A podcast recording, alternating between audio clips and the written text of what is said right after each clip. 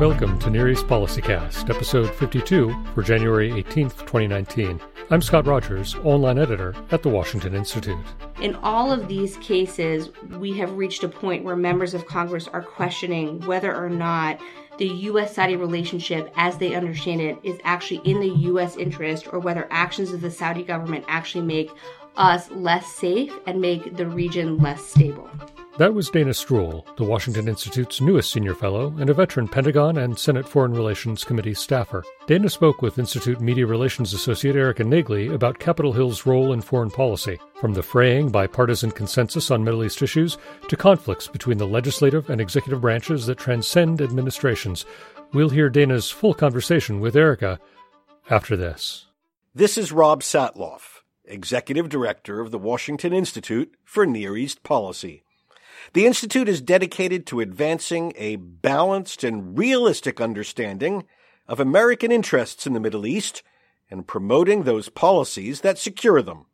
Find all our research and analysis at washingtoninstitute.org or follow us on Twitter at Wash Institute. In general, what was the SFRC's role, the Senate Foreign Relations Committee's role in foreign policy making?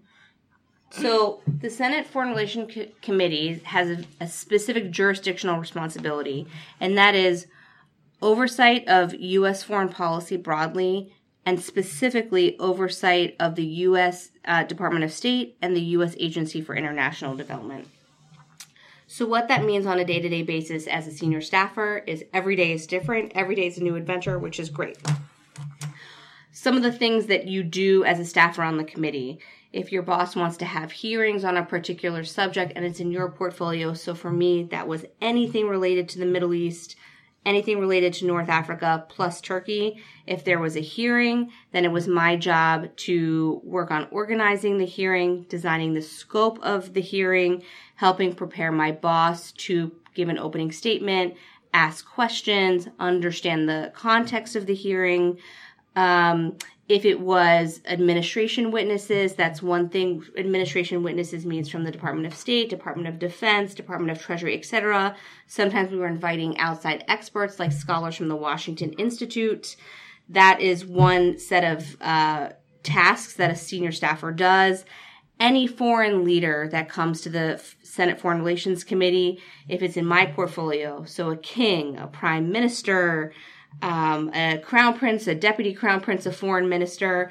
We have a ceremonial room in the Senate Foreign Relations Committee in the U.S. Capitol, and we would participate in those meetings and help prepare our bosses for those meetings if our bosses want to travel to the region, if we as staff want to lead delegations to the region. So those are some of the big high profile things that you do.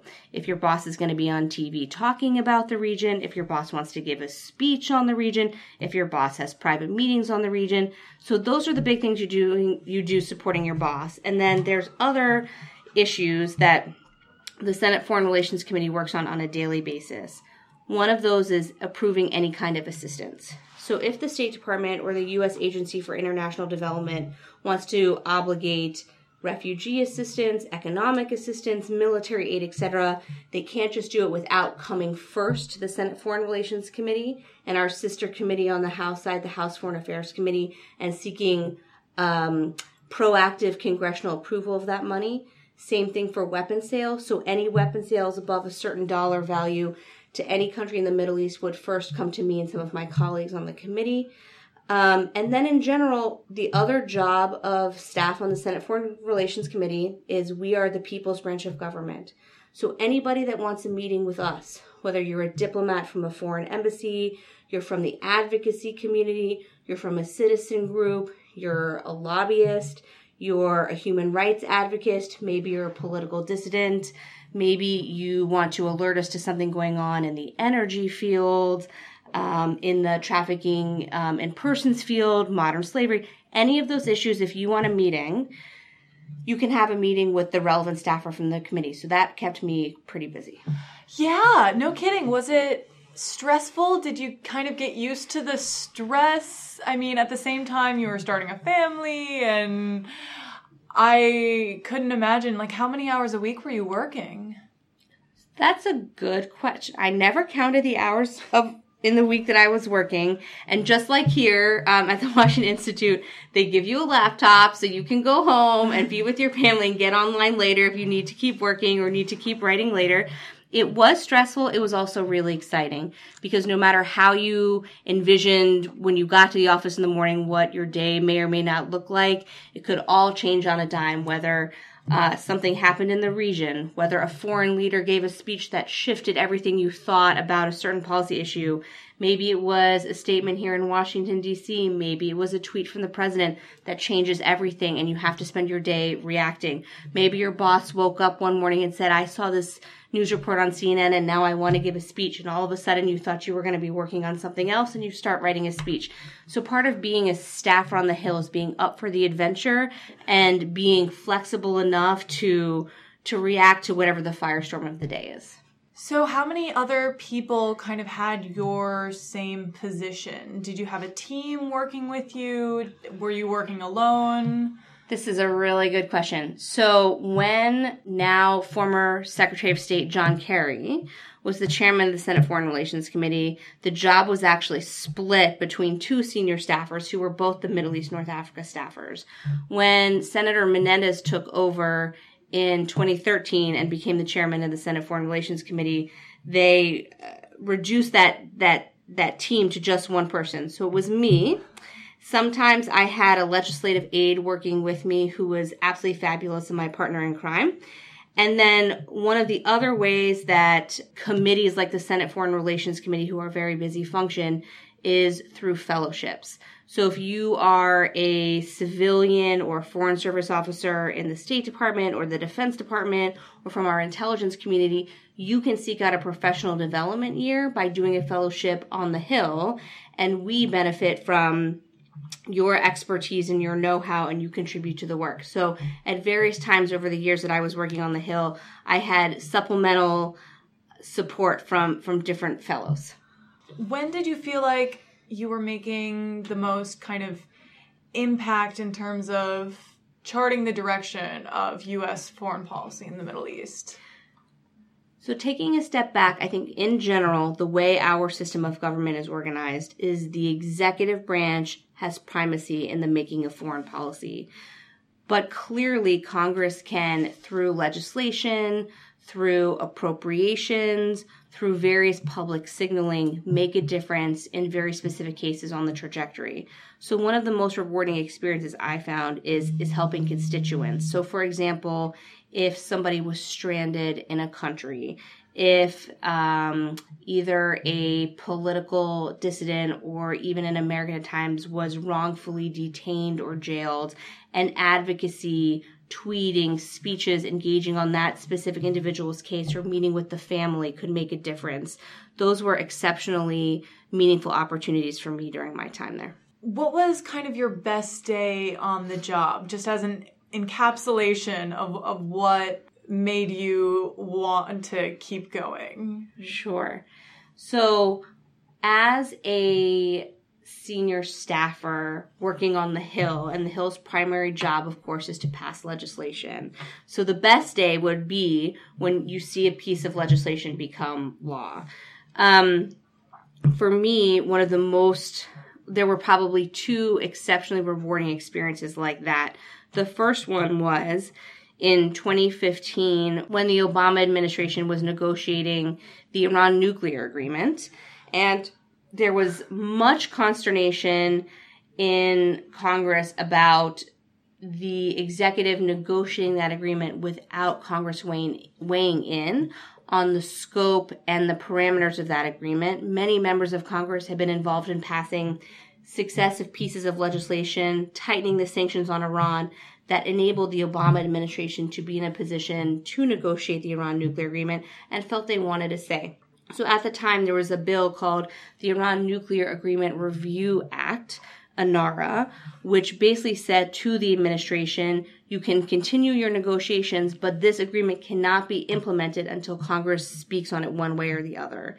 To watch the um, policy and the politics build up to a point where there was bipartisan, bicameral agreement that this bill should become law was quite an experience. And actually, that was when I was pregnant for the first time. And so I was doing, I don't know, I would say 10 public hearings, 12 classified briefings, all about the negotiations leading up to the Iran nuclear agreement and then negotiating on this piece of legislation.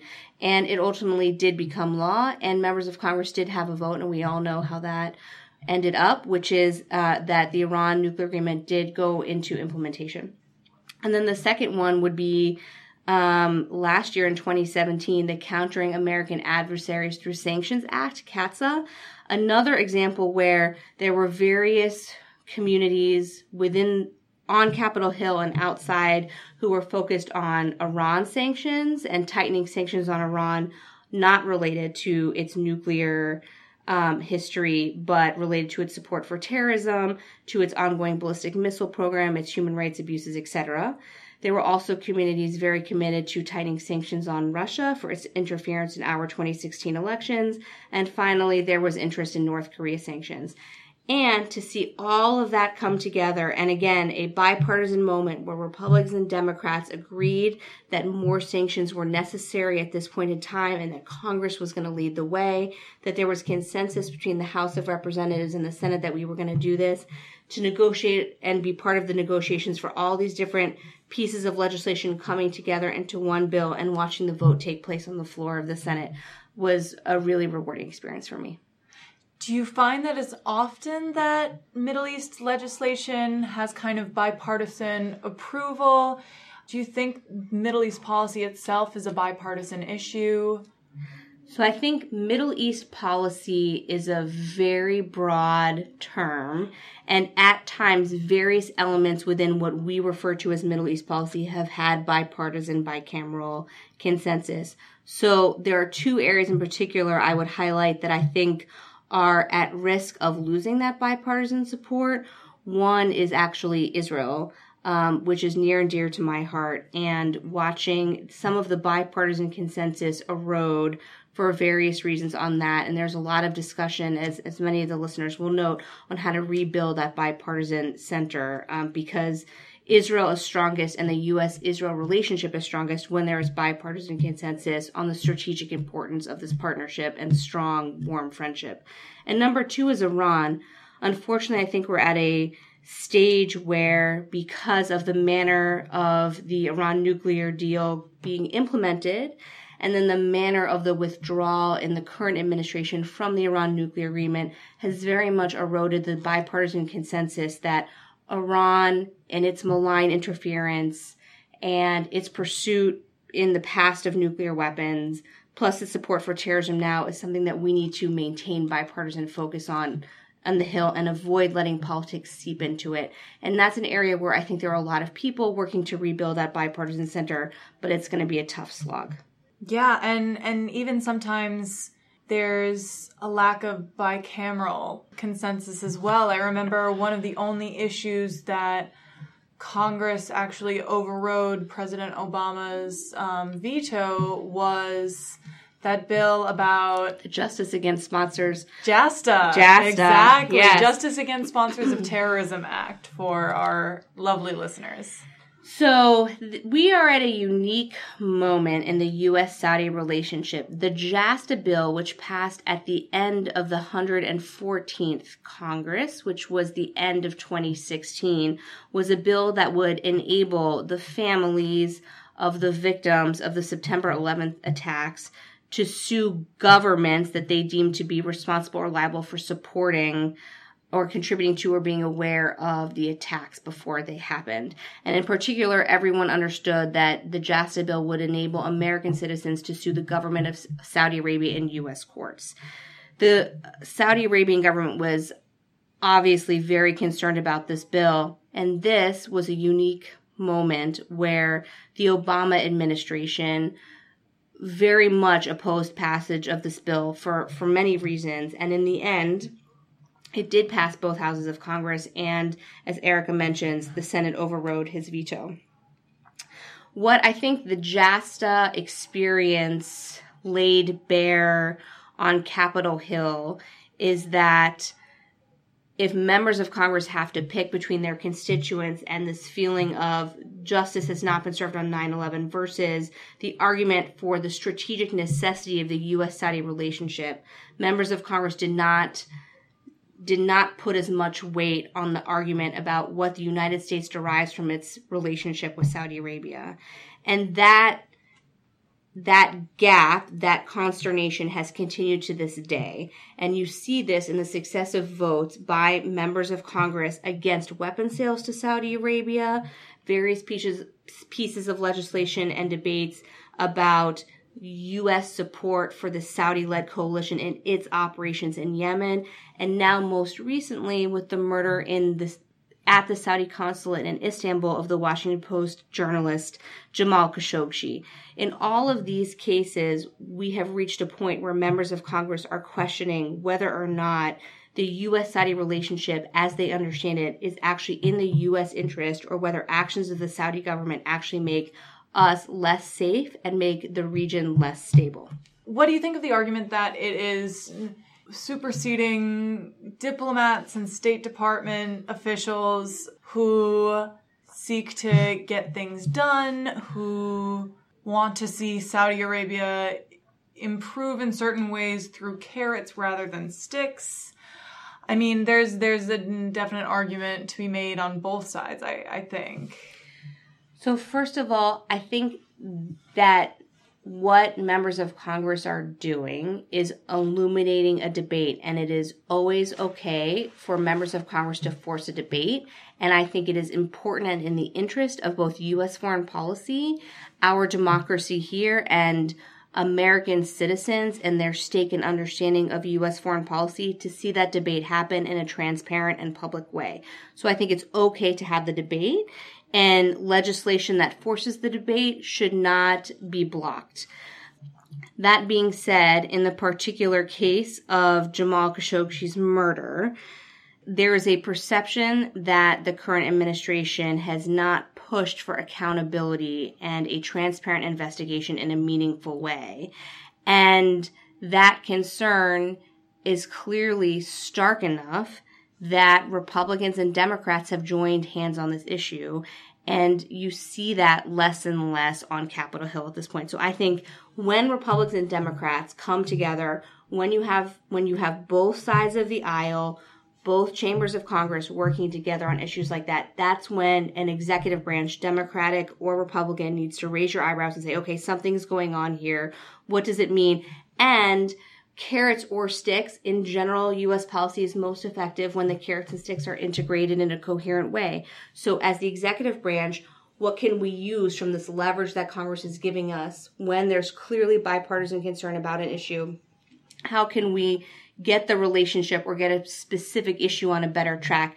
And you certainly saw Secretary of State Mike Pompeo during his trip to the region this week raise these issues in a public manner. And part of that is because I think he knew that he could not come back to Washington and could not testify to Congress to either the Republican side or the Democratic side without saying that he raised very serious concerns about the actual events of Mr. Khashoggi's murder, but also the future course of the Saudi led investigation.